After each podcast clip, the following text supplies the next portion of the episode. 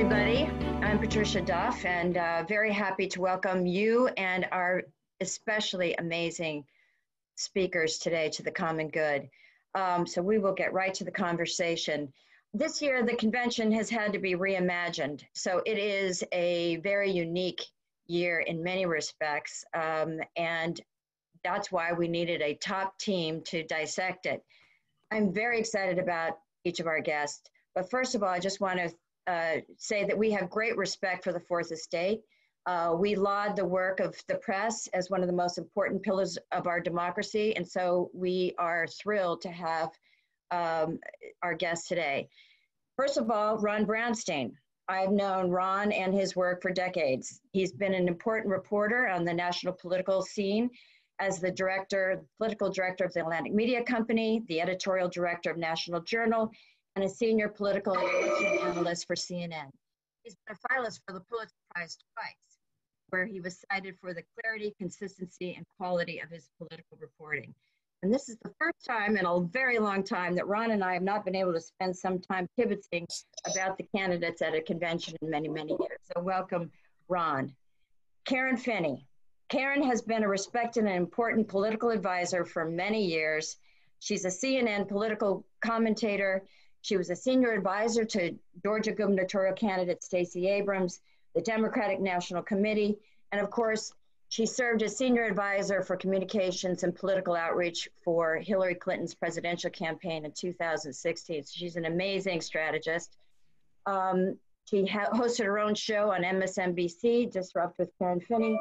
And she was the Democratic National Committee's first African American spokeswoman. So we are very honored to have you today with us, Karen. And to moderate the conversation with such special guests, we had to have a very special moderator to help us out, and we do. We have the amazing, the iconic, the legendary Dan Rather. I'm very honored to have one of the all-time great reporters and anchors with us. Um, like many in the audience today, I grew up with Dan Rather. I relied on his hard-hitting and unstinting news coverage and analysis through some of the nation's most momentous events as you know, he has interviewed every president since Eisenhower. He's personally covered almost every important dateline in the United States and around the world.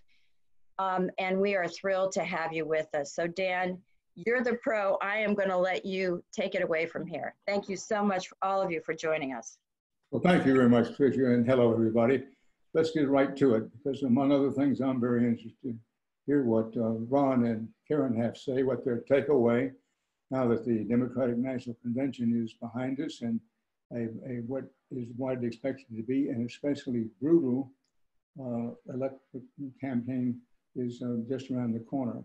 Uh, very quickly, uh, and you know, it will be short because I say I want to hear what Ron has to say and Karen has to say. Uh, my own takeaway was that the this convention did give the party, which is one of the things the convention is designed to do, give the party uh, an infusion of hope, optimism, and enthusiasm. Sometimes conventions do it, sometimes they don't. But this convention, uh, I think the Democrats gave them a very gave themselves a very good chance of doing this. At this moment, and it can change, as we all know in politics very quickly, the Democratic Party is a party that's beginning to believe that it can win. There are even sections of the party that think mm, it's possible they could win and win big. They know that to, to win it all depends on getting an overwhelming vote from their base and being able to woo, uh, quote, independents and so-called swing voters uh, their way. But mixed with that is this fear, the fear that no matter how well they do, somehow another combination of electoral college math and the chicanery of uh, President Trump will send him down to defeat again. So it's it's a mixture, but we should know that the Democrats walk out with this this growing feeling, which I'm not sure the party had before the convention. You know what? We can win this thing, and if everything breaks just right, God smiles, and we get lucky, maybe we could win big. That's no no small accomplishment. So now, having said that, uh, let's go to Karen. What's your take uh, on where the party is and where they're headed as they come out of this convention? Well, thank you so much, Dan. And What an honor to be here with you and with Ron and Patricia and, and everyone with the common good. Uh, I agree 100%. I was, uh, you know, I think like so many folks, curious to see how this unconventional convention would go because there is something when you're, I mean, it's sort of a double edged sword. When you're in the hall, you know, the energy and the excitement and the feeling and the cheering is part of what gets you excited and and you know rallied right because the convention is really the moment for both parties quite frankly where you are trying to kind of rev up the troops if you will for this last big push and i thought that the convention team did a really fantastic job uh, making use of the time and this new format uh, there's some things that happen that I think will will have changed forever, like the way they did the roll call. I don't think anybody wants to go back to the way it used to be done. And I thought the speakers did a fantastic job of, and particularly, uh, you know, I hate to say the phrase regular people, normal people, were so powerful and, and connected, I think, with folks at home who might have been who are watching to remind that us that we have shared values and shared challenges.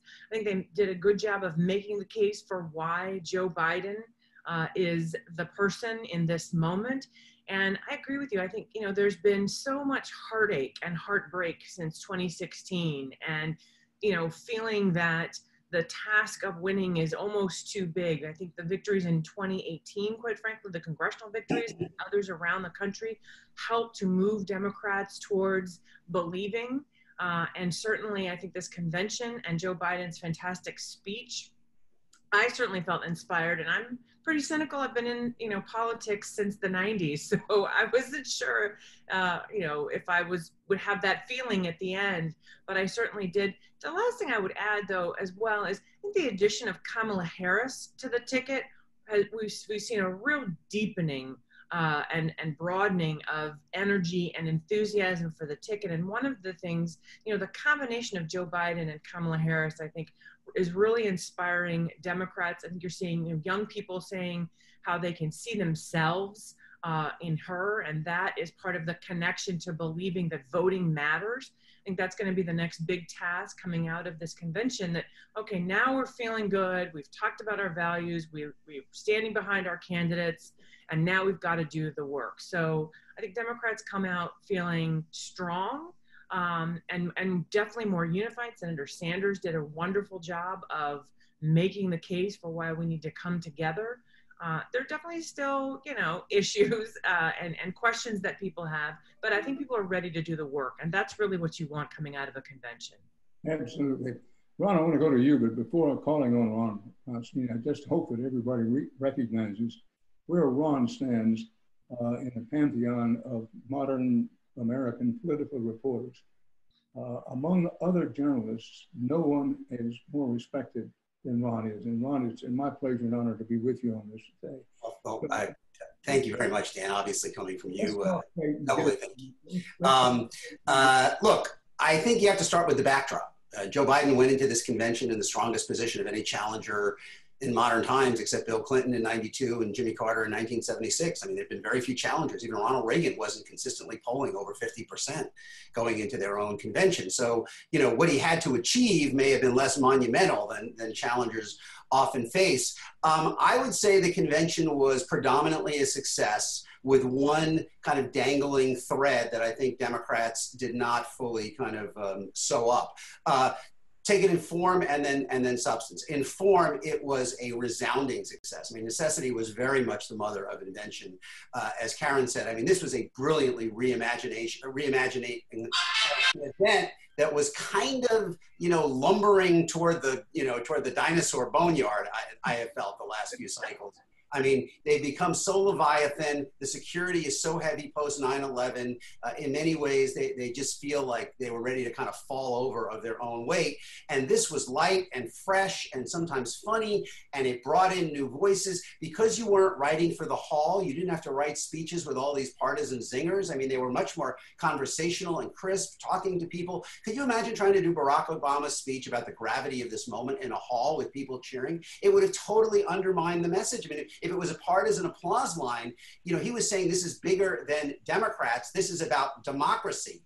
And so I, I think that in, in, in, in form, they changed conventions forever. And that roll call, I mean, could not have been more sweet and goofy and calamari. And, you know, it, it was, it was, they took just the kind of the, the, the kind of the most hidebound tradition and, and just totally rejuvenated it. Now, in terms of messaging, which is after all the, you know, a, a big part of this is this is the moment where you have the country's attention. Uh, the Democrats did a lot of things well. Uh, they, they certainly grounded Biden in the middle class. They simultaneously, as Karen said, enthuse their base, but also while welcoming kind of a broad coalition. I mean, people have compared, you know, uh, only slightly tongue in cheek, uh, what the Democrats did this week, a kind of a popular front against fascism in the 1930s. I mean, a kind of coalition from, from left uh, uh, to center. And I think they drove four big messages well. They drove, obviously, Biden's empathy, which was, you know, emphasized more than anything else and, and maybe got a little kind of repetitive by last night. Uh, their embrace of diversity and the changing America. I mean, that could not have been more clear on immigration, on racial justice, and other issues.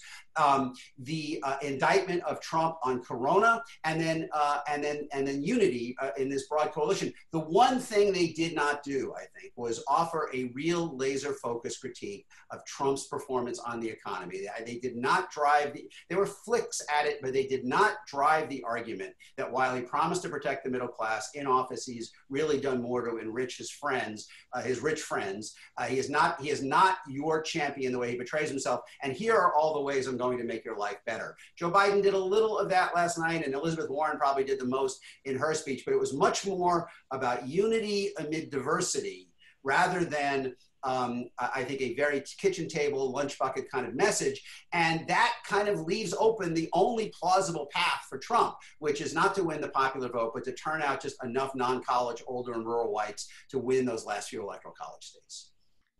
Well, you know, talking about things the Democrats didn't do with the convention, I think we, we're in agreement here that the Democrats did much of what they had to do with the convention, and they could rightfully feel pretty good about what they did, particularly the production values, which you mentioned, Ron, as, as you know, a child of television, so to speak. I can tell you that the, the producers of, of the television spectacular, of the, of the show itself, deserve an Emmy Award, and they probably have changed the the nature of uh, conventions going forward forever. We'll see about that, but I can't imagine going back to what was the standard for conventions uh, moving forward. There'll be more like this convention than, more, than the, what we call mainstream conventions before this. That's just my opinion. But I want to come back to you. you. You talked about the things that the Democrats did right and the reason they, some reasons they should feel good about the convention. But come on, let's let's talk now about things that said to yourself, hmm, I wish they hadn't done that, or things they didn't do that you say to yourself, I wish yeah. they had done that? Well, I will say that I, you know, I would have liked to. I don't. I agree um, with what Ron is saying about sort of the policy critique. But again, I think the challenge. I mean, there were definitely moments where I wanted to hear more of Joe Biden, slightly i agree that you know we heard a lot about what a good guy joe biden is and that's important. I mean i think they were trying to do something a little bit different and rather than doing you know a lot of times convention speeches are very much around policy specifics. Uh, and as ron said the zingers you know the sort of red meat zingers. And i think they were trying to appeal more make an argument based on values and based on trying to make the argument that joe biden he sees you he hears you. He understands what you're going through. It's a little bit of the Bill Clinton, I feel your pain. I still believe in a place called Hope. I I was thinking last that night. was my first convention, Ron. So, you know, that will forever be in my heart. But I still I believe in a place called Dunder Mifflin. That's right. But also, as you point out, to, to build that bridge uh, for moderate Republicans and independents, and frankly, even some Democrats who need it, who perhaps are voting for Joe Biden, but for whom, I mean, the Herculean task of what it's going to take to vote and the obstacles that are being put in front of us um, for this election, I think you needing to get people, as Michelle Obama pack a brown bag lunch, have dinner, have a snack in there, bring a chair, be ready. Um, but no, look, I, I, agree. There were a couple of cringeworthy um, production moments, having been in television myself, where I thought, okay, we're going to need to work on that. And I would have certainly liked to hear a little bit more of the here's how your life will change if I'm president. Because one of the things that we know increasingly, particularly with younger voters, is this disconnection between how does my vote change my life? Um, and so I think making a more direct connection on a number of issues might have been, uh, I would have liked to see that. But again, I think that they were going for something a little bit different. And look, I also get the challenge that, you know, so it was two hours each night. The networks were only carrying 10 to 11. And so I think they were, they were conscientious about having a lot to do, not a lot of time to do it and thinking that you know particularly on television someone's not going to sit there for a long policy speech. So policy was more conveyed by farmers and uh, you know labor union workers and small business owners. And i actually thought that was pretty effective um, but again sure a little bit more of the and here's what joe biden and kamala harris are going to do about it the last thing i would say i just i would be remiss if i didn't say as a as a black woman uh, in this country, the, the amount of uh, diversity and representation and the conversations about systemic racism um, and the conversations about uh, the need to completely overhaul our criminal justice system.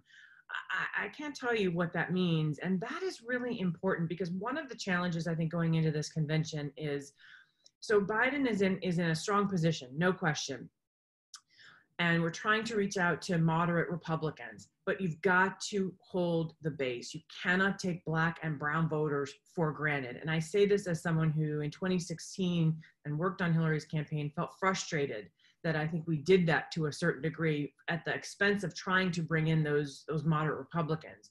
And so I thought that was a really important part of um, the last four nights as we've seen it. Now, some people wanted more specifics on those issues, but again, I think really making people feel seen and heard uh, was critical and making the case. I mean, look, I think at the end of the day, the argument they were trying to make is you can trust Joe Biden.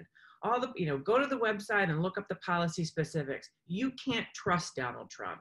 I think was was one of the key arguments being made. In addition to the fact that he's, you know, messed up, messed uh, his leadership has been wholly inadequate, and as they, as people said over and over again, he's not up to the job. I think the point was to say, and here's a guy who is up to the job, and you just got to vote for him.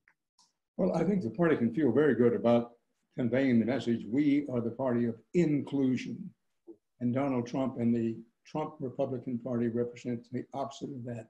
But Ron, let me turn to you on there are two things that trying to be look at it objectively, where I think the Democrats may have left themselves, in one case, somewhat vulnerable, and in the other, perhaps very vulnerable. The first is whether it's true or untrue that it was designed to be this way, there is a feeling among uh, any number of people of uh, uh, Uh, Hispanic heritage with whom I've talked that the convention was short on appeal to Latino voters.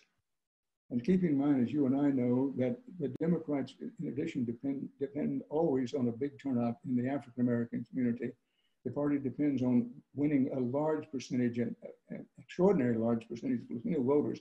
Was it your impression? Do you agree that they didn't, while they, they hit the inclusion thing in general very well, and they appealed to African Americans very strongly, that the Latinos may justifiably feel that the party is taking them for granted? Well, they certainly didn't emphasize Latinos as much as uh, as African Americans, and the fact that Julian Castro was excluded, understandably, after his kind of remark about whether you know at one of the debates maybe uh, about Biden's mental acuity, but the fact that he was kind of rather pointedly excluded from the group reunion of the candidates last night, you know, continued what we saw. Now, having said that, I, I would note that I think um, uh, in the immigration section, there, there really was only one big policy chunk of the of the convention, the first hour Wednesday night, um, and they did a, a, kind of an interesting sequence. They did guns, uh, they did immigration, they did guns, climate, immigration, and women's rights, and those those are all issues that you know motivate different elements of the of the of the uh, modern coalition. And on immigration, they did go further than just kind of the apple pie DACA kids. I mean, they talked about parents who came here illegally and and making a place for them. And I was wondering, you know what the party chairman in Wisconsin was thinking is that that was that was edgy. I mean that was that was taking some risk, um, you know, as they as they did that. But overall, uh, I, I, I think that is a fair criticism. Now, one other point electorally, you know, as Karen knows very painfully, African American turnout from 2012 to 2016 dropped seven points, the biggest election to election decline in American history. So there's reason, there's precedent for that turnout being higher, and there's reason for Democrats to hope that with Kamala Harris on the ticket and a more focused effort, they can raise that. They have never demonstrated they can significantly increase Hispanic turnout beyond its kind of general slow drift up. Um, obviously, the number of Hispanics who are eligible, the denominator gets bigger, significantly bigger every four years, but they really have never shown they can improve the numerator you know the, the share of that eligible population that grows. So they may you know deep down in their heart of hearts may be more expecting uh, a significant increase among african americans than among hispanics relative to 2016 well the other part that i was going to say that if if you're saying to yourself where have the democrats left themselves vulnerable Mm-hmm. I wouldn't say the convention exposed the vulnerability, but let me come again directly at it, Ron. In one modern presidential campaign after another, the party that plays the divisive race card has been the Republican Party. Mm-hmm. And it has been a winning strategy. Richard Nixon used it to win in 1968. Ronald Reagan, to no small degree, used it to win in 1980. Uh, George H.W. Bush used it with the Willie Horton ad and so forth to come from behind and win in 1988. And again, Trump used it to no small advantage in 2016. And it goes this way. Ronald, Ronald Donald Trump is going to go low road. He's following the, the Nixon, Reagan, George H.W. Bush, and his own thing of hit the race card very hard and play on fears. And within that, directly, he's going after people who live in suburbia.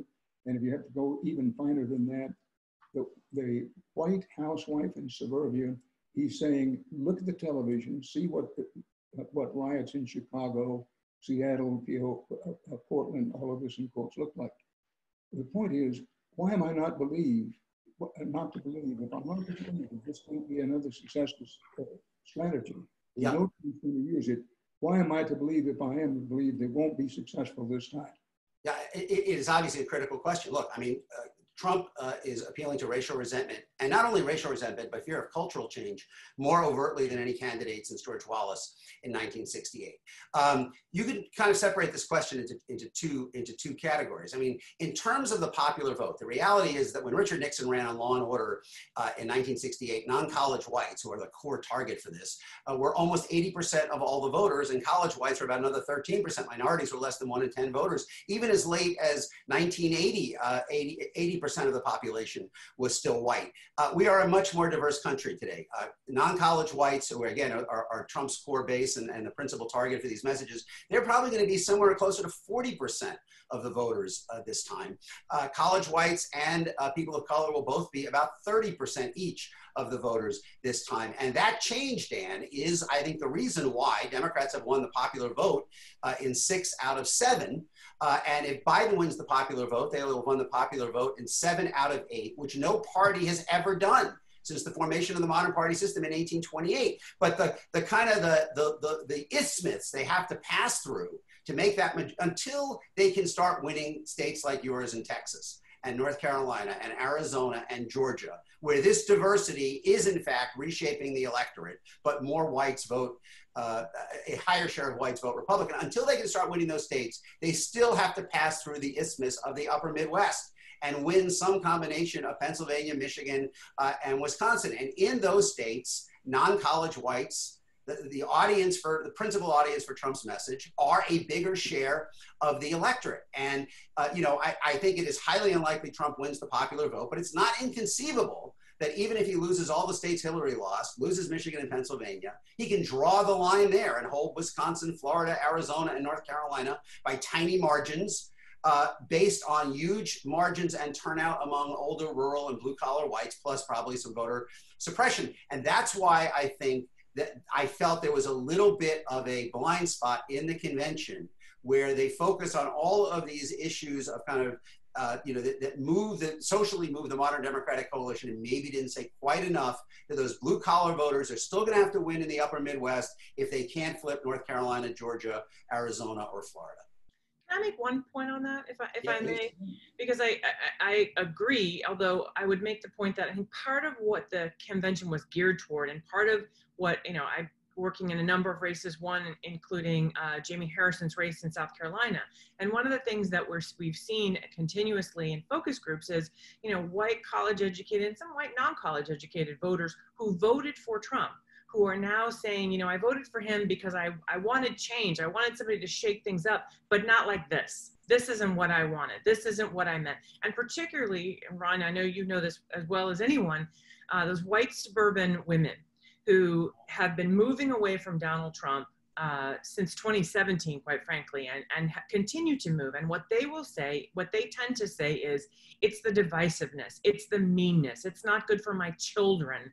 Um, I don't, you know, and just the feeling of discomfort that that goes beyond, I think, even the normal, I hate to say normal, partisan rancor, um, that bitterness. And then at the same time, in the aftermath of the murder of George Floyd, you see increasingly uh, white voters, Midwestern white voters, and, and, battleground state white voters saying, you know, racism and, and systemic racism is, is, is really damaging to this country and we, we need to do something about it. So I think part of the message of inclusion and part of the some of these more uh, softer messages maybe is, is the way to think about it is I think in part to say to people, if you're tired of the rancor and divisiveness and what some a lot of voters call just meanness here's a different option here's here's a president who's going to you know be the grown up in the room you can rest easy uh, you you don't have to worry about turning on the news uh, with your children in the room for what the president might have said.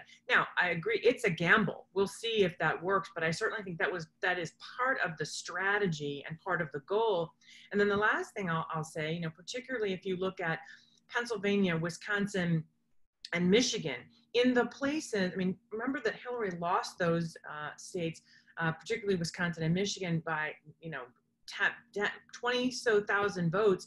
That margin in the places where she underperformed were uh, largely African American areas. And I actually did a project after the election and went back and talked to uh, Latino and African American young people who didn't, who, these were people who had voted for Obama and chose not to vote for Hillary. And a lot of what they said was they just didn't feel like anybody was talking to them. And so I think that's the duality of what Democrats are trying to accomplish this this year is how do we appeal both to those Republicans who are moving away, but make sure that we're holding on to and able to have high African American and Latino uh, turnout. So whether or not the convention did everything it needed to do to get to folks is, is yet another question. But I think that was part that was the duality of the goal there in many ways can I jump in and, and, and, make a comment and then also ask Karen a question? I mean, if you look at what's happening in the, I mean, Trump is clearly creating unprecedented opportunities for Democrats to expand the map because of the way he is driving away previously Republican leaning uh, college white uh, suburbanites, even now in the South.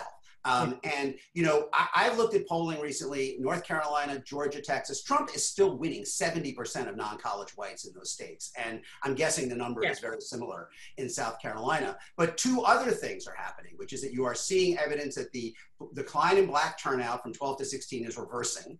We saw that in 18. It might reverse in 20. Uh, mm-hmm. and you see Democrats are moving from what had been the 20s among college whites in the South into the high 30s or low 40s in places like Georgia, um, uh, North Carolina, uh, and Texas. Um, they've got to probably, I, I, would guess South Carolina is probably a couple beats behind, but in that same general trajectory. And my question, I mean, basically the formula for Democrats to flip states like Georgia and Texas, I think, is to get that African American and Latino turnout in some cases back up and to get into the mid 40s among college whites. That's all they really have to do. Um, they, uh, it's hard though. I mean, it, it, it's harder than it is in Colorado and Connecticut and California because more of the college whites are evangelicals, more of them are conservative. But I'm wondering, uh, Karen, are you seeing, you know, relative to Lindsey Graham probably won 75% of college whites in 2014. I, I'm wondering if that, if you're seeing Jamie Harrison move closer to 40 or above 40. We're getting closer, obviously. Uh, and, you know, I also am someone who um, polls always make me nervous until it's election day. Um, there is a huge dissatisfaction with Lindsey Graham and people feeling as though, uh, and this is among white voters, um, and the, the, the voters numerically, they're there. We, you know, we know they're there in terms of the, the, the size of the, the black vote, the eligible popul- voting population. Um, and we believe that um, we're seeing movement in the white vote. Now, President Trump is still very popular in South Carolina, so that's going to be the other challenge in these down ballot races. Uh, he may still, to, to what you were saying, be able to, you know, get people over the top with his popularity in some of these states that are still very, very tough for Democrats. Yeah. Well, if I may say that uh, there's some talk here about Biden's possibility of carrying Texas. Uh, well, this has been the talk among Democrats for about the last three or four uh, presidential uh, election cycles that uh, hope springs eternal. Texas is a deeply red state. No one should make any mistake about that. And it would take quite a bit to win the state for Biden. Uh, most political operatives in the state that I talk to think it's odds against that Biden can carry Texas, but that there is a possibility. Now, this gets back to the convention. Any number of Texas Democrats were concerned. They, they thought the California, that the convention was sort of California oriented. This may or may not be a legitimate criticism, but I've heard it time and time again. And there wasn't any overt effort to say, well, okay, let's do something convention that gives a salute to Texas. It may be that Texas, you know, gets his feelings hurt if he can't be center for everything.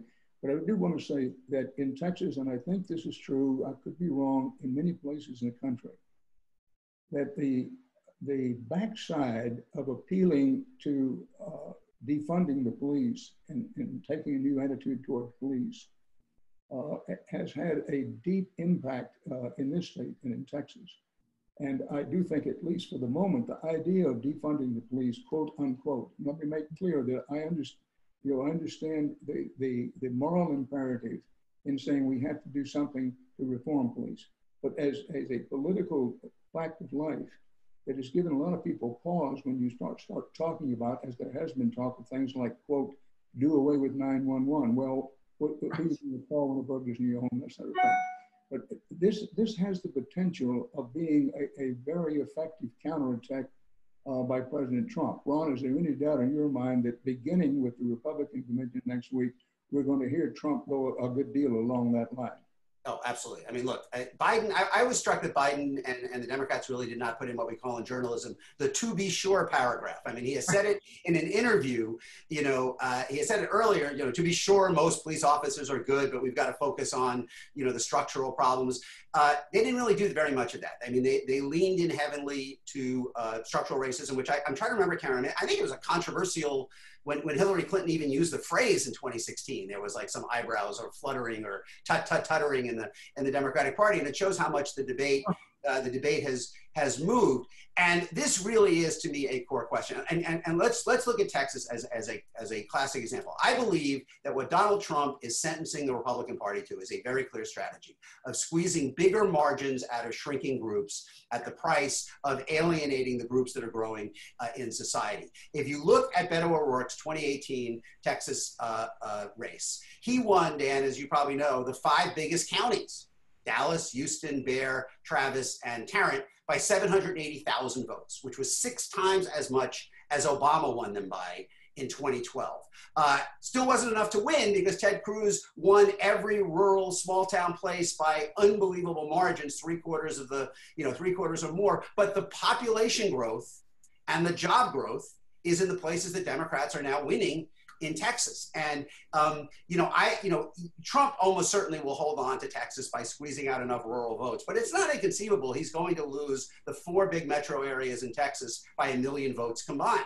Uh, Beto, by the way, was the first Democrat, top of the ticket Democrat since LBJ in 64 to win all four of the biggest metros uh, in Texas. So if you're if you're a Republican and you're looking at that, one, one Republican said to me that would be an apocalypse, even if Trump won the state, because it would mean that we're losing all the metros. We might lose the state house where all the uh, you know uh, competitive seats are in the suburban metros, and um, we would probably lose several more congressional seats. And that's what's happening in every state in the country. The Republicans are consolidating their hold on non-metro small town rural places, North Carolina, another good example, but they are losing ground under Trump in the way he has defined the party in all of the growing, thriving, info age, diverse, tolerant, inclusive metros. Maricopa County in Arizona was the largest county in America that Trump won. Um, Democrats have won it almost never over the last decade. He's trailing by eight or 10 points in polling there. And, you know, I, I will go out on a limb and say if he loses Maricopa County, there is no chance he will be president.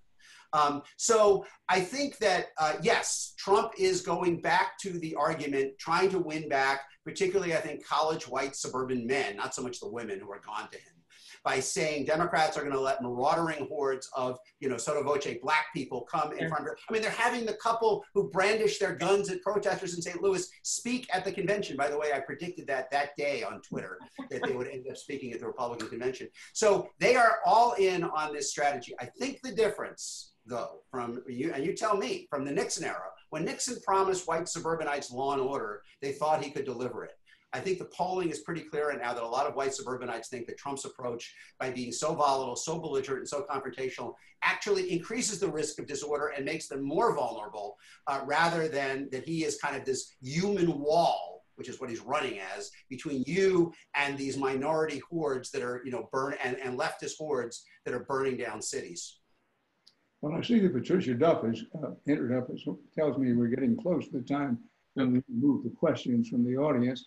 But as we go away from this particular segment, Patricia, and I throw it back to you and we go to the questions, let me point out what, uh, which is the obvious, but in the enthusiasm uh, and in the wake of a, something like the Democratic Convention, it's a little tempting to forget it. Uh, that overnight's a long time in politics. Yes. It's forever. And the election is still a long way off until November.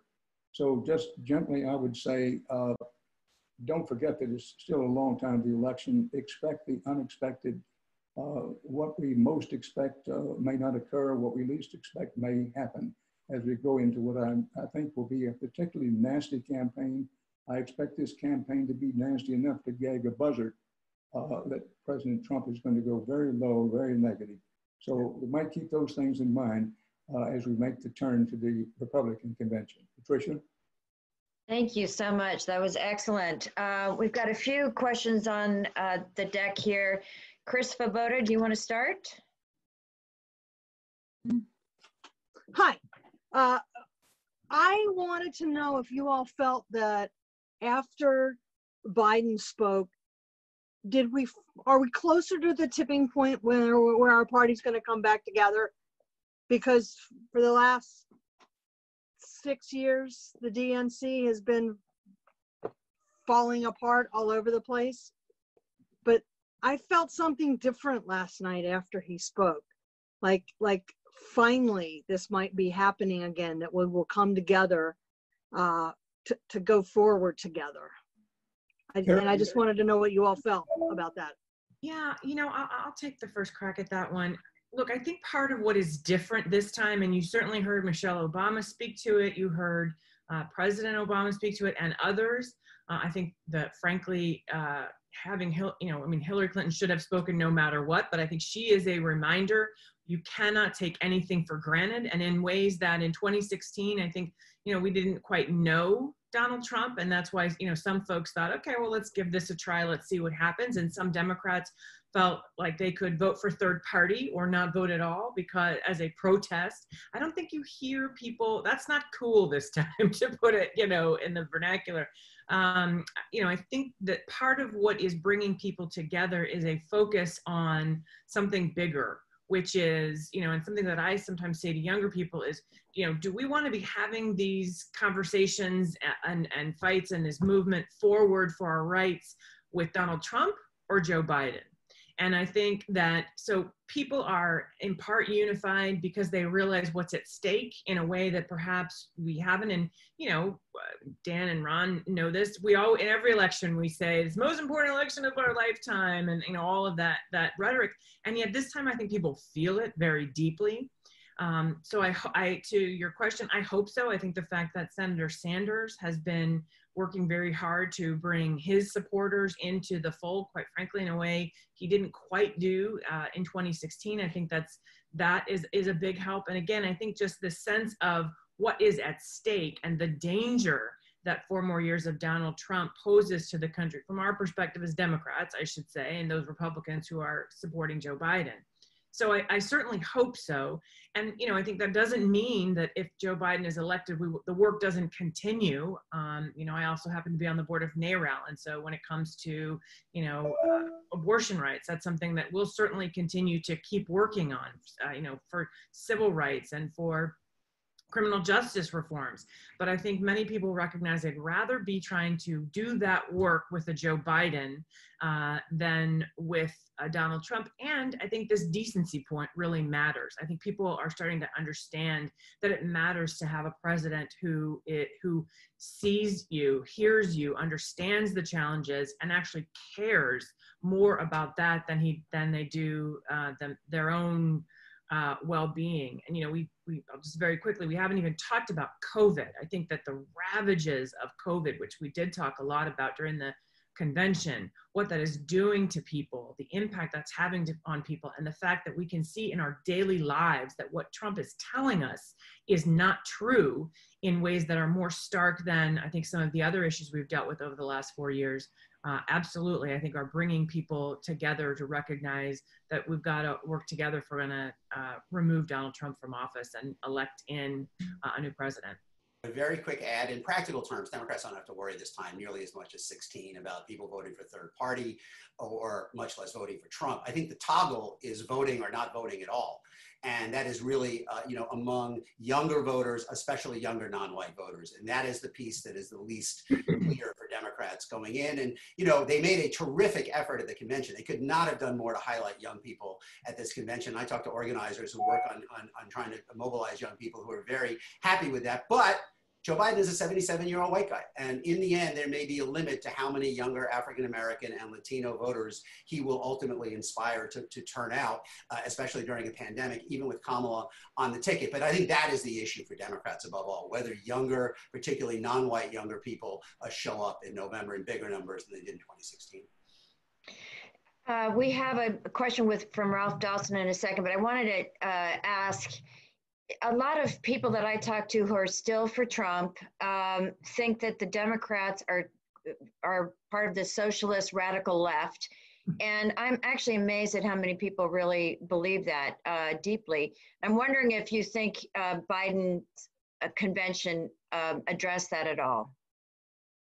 I certainly think we attempted to. I don't think you heard uh, much about socialism and radicalism. I thought it was a pretty uh, you know, and again, you know, Dan was asking about criticisms. I do think we there, you know, as a progressive, there were certain things I would have liked to see a little bit more of in terms of, you know, our fundamental progressive uh, values and issues. But as a as a tactician, I understand that the goal was uh, to try to have a little bit more of something for everybody, and to and and frankly to present uh, Joe Biden as a you know decent, caring human being, and to get away from this idea of uh, you know socialism and what have you. And so i think we did that in the convention but but patricia you bring up such an important point which i'll just be very brief on and that is the level of misinformation and disinformation and it, that that we're going to be seeing in this election is part of what's going to make it just a herculean task and it's not going to necessarily be out front and center on our television screens it's going to be as we learned after 2016 it's on you know it's happening online uh, in the ways that people are are being you know almost brainwashed uh, with misinformation so combating that is a huge challenge uh, real quick, and Patricia, I really want to leave time to ask Dan a question at the end myself. Yes, you did. Um, Absolutely. But, but uh, I would say, look, uh, the fundamental dividing line in the electorate is now more culture than class. I mean, if, you look at, I, I really believe that the, the, two coalitions are defined by a Democratic coalition that largely welcomes the way America is changing demographic, culturally, and even economically, and a Republican coalition that fears or, or resents it.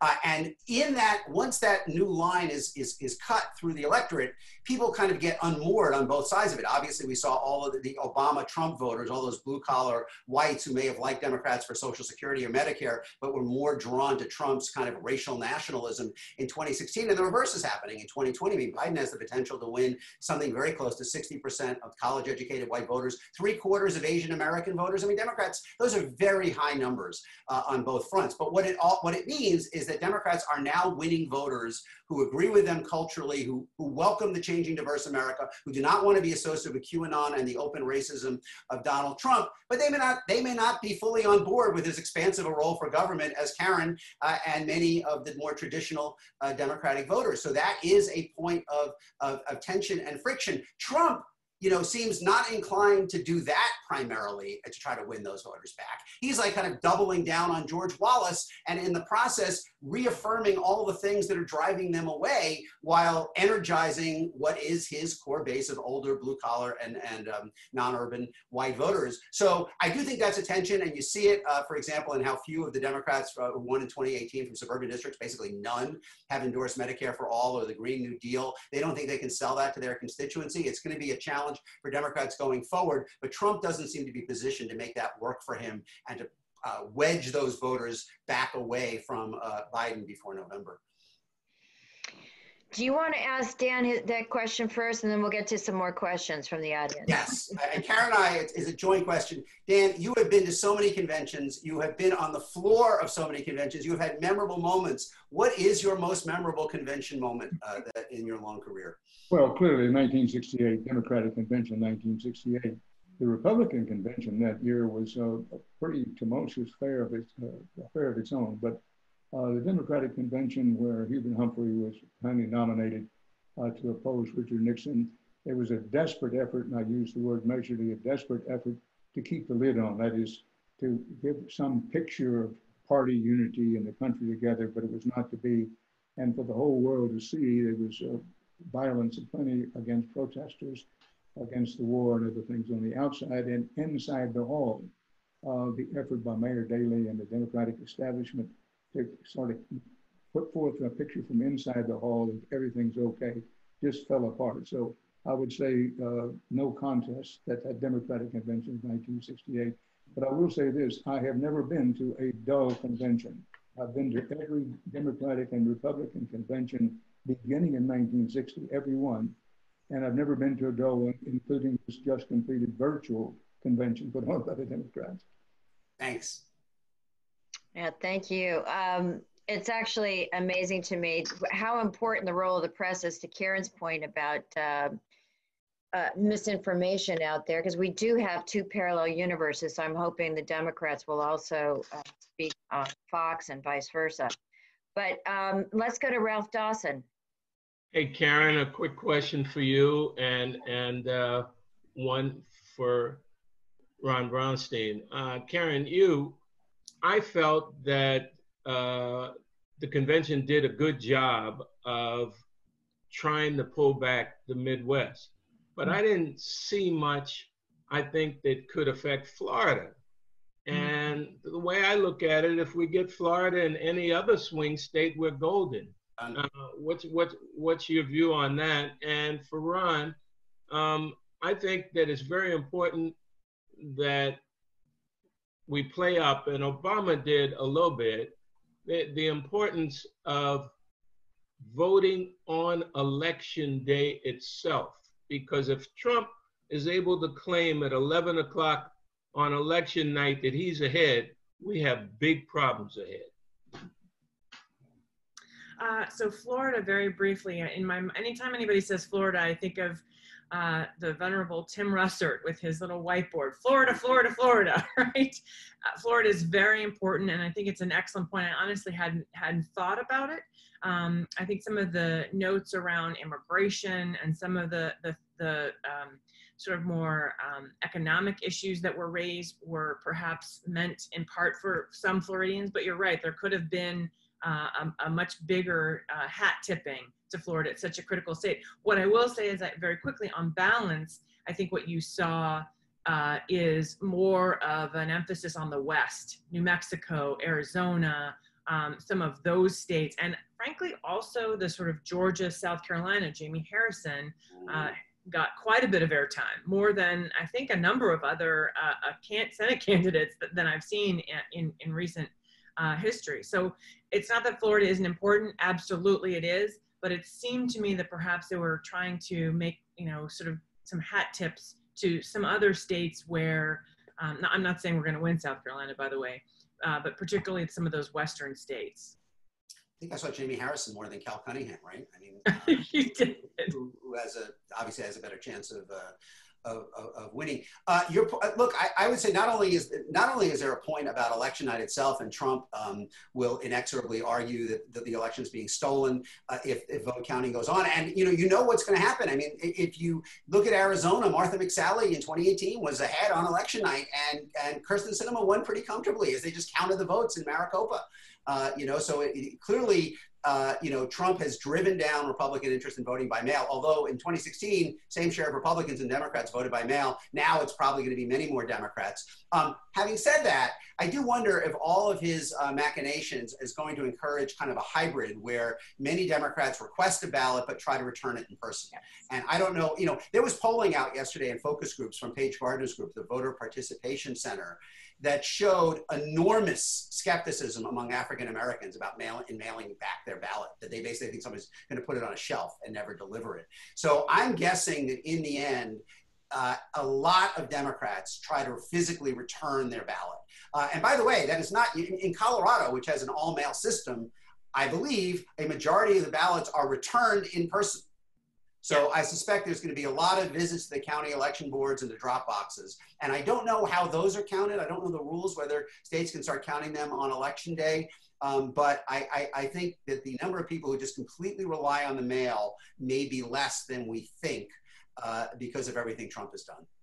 Can I just very quickly, because I'm actually on the board of End Citizens United and Let America Vote. Um, and there is a coalition that includes the Brennan Center, Stacey Abrams Group, Fair Fight, uh, the Leadership Council, civil rights organizations. The, the emphasis really is because of exactly what Ron was talking about, these, these cultural biases and, and fears about the mail, is really to do all of it, right? It's going to be, they're going to, you know, it's an attempt to get people to do early in person, if that if that's an option for them, uh, particularly where there's an option for social distancing, as well as I think Ron's exactly right, more people are like going to probably take that ballot and want to drop it in the box themselves.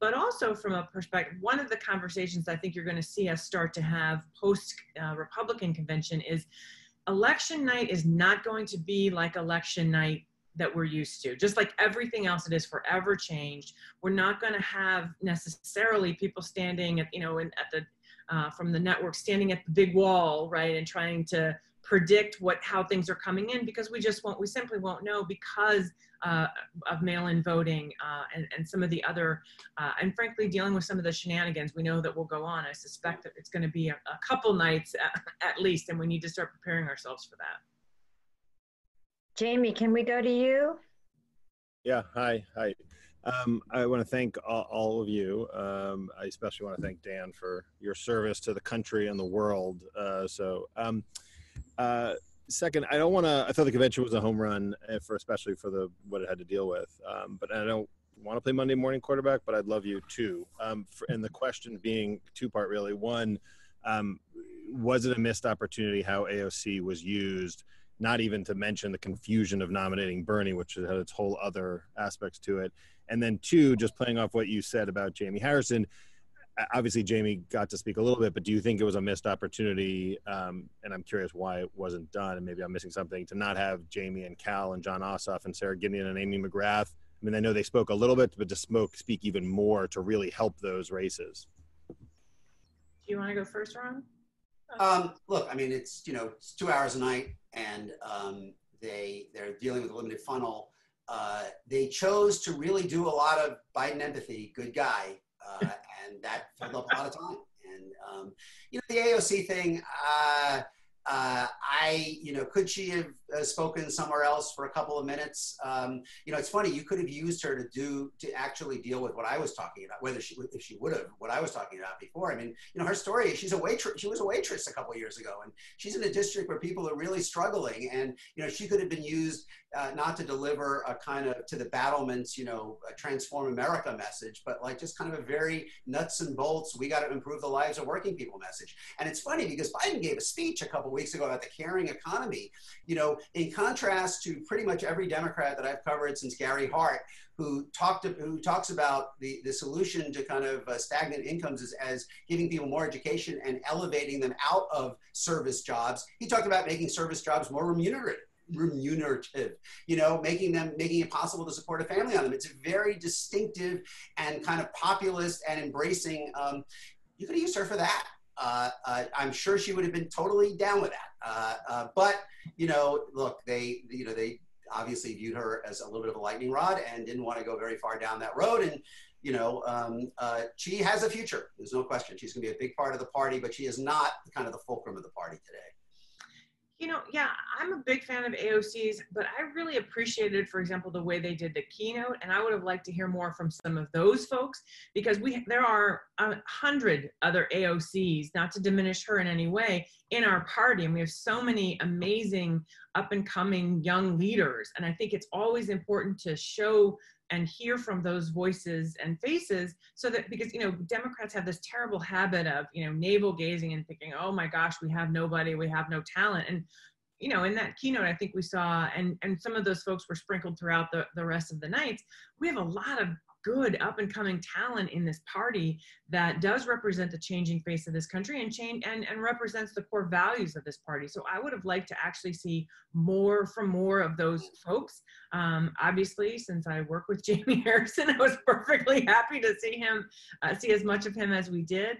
Um, but I don't disagree. It, given the limitations of the the time, you, there just was not as much of an opportunity, I think, to uh, do as much as you would have done in a normal, quote unquote, normal convention where you would have heard from more candidates. I certainly think that that's true.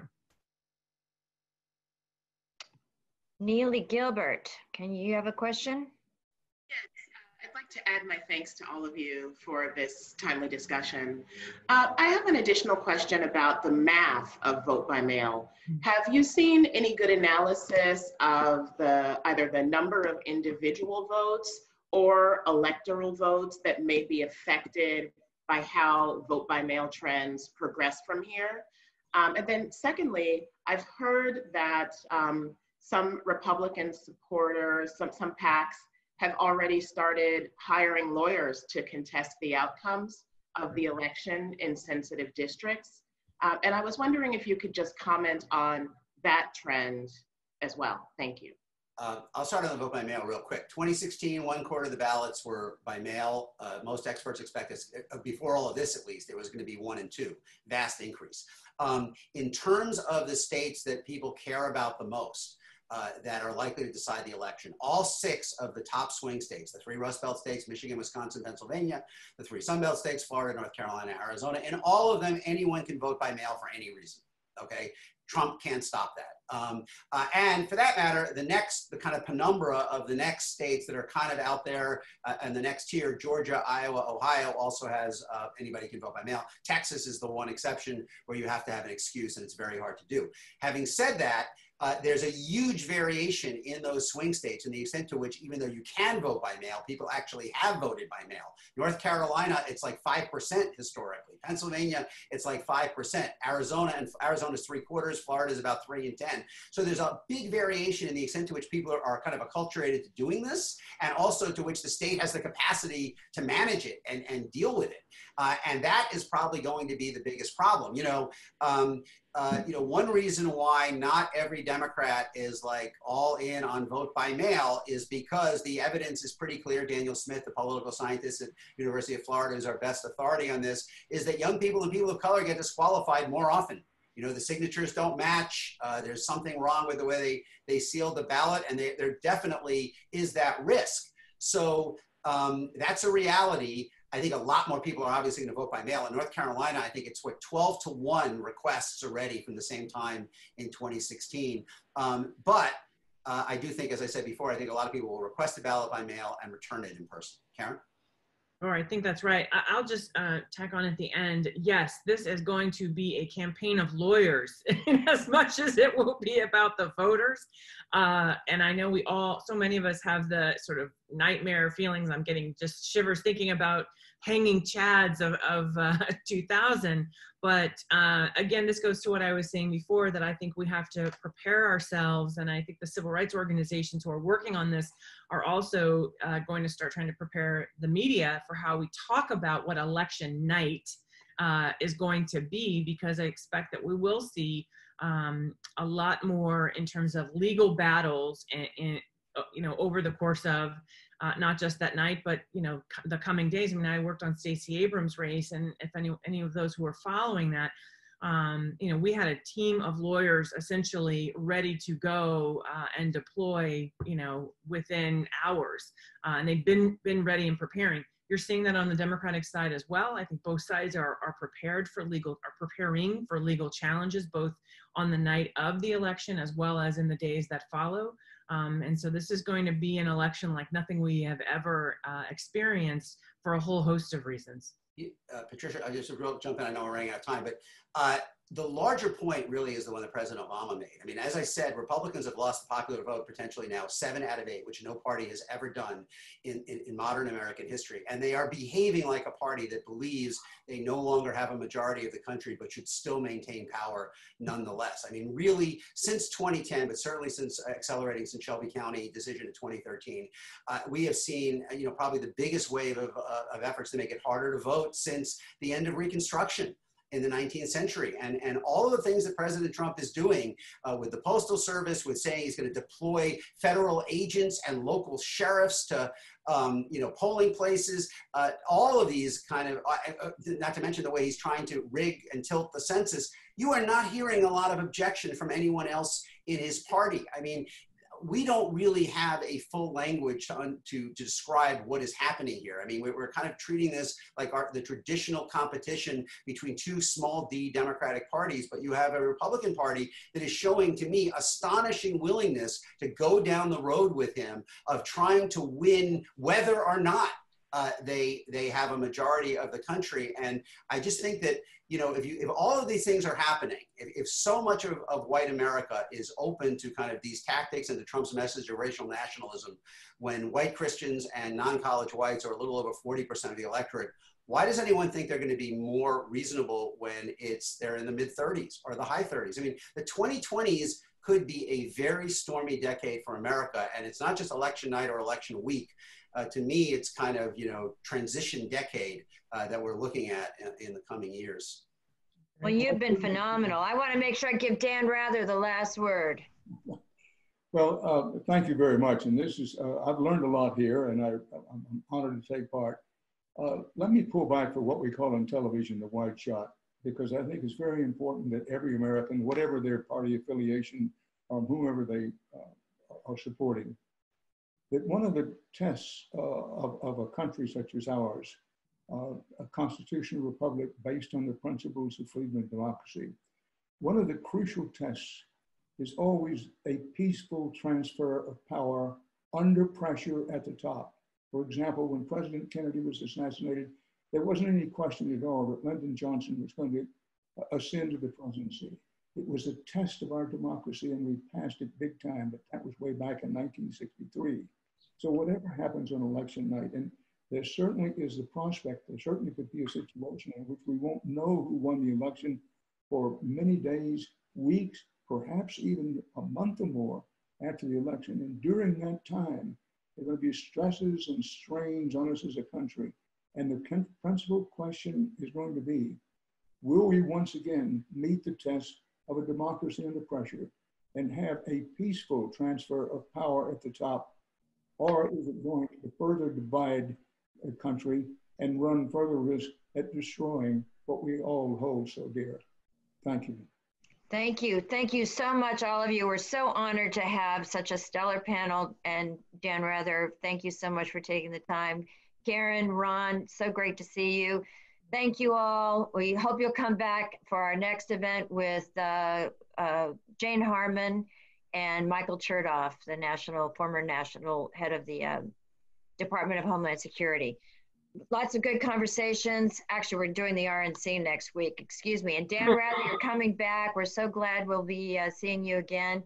Thank you all. Thank you for joining us. Thanks for having me.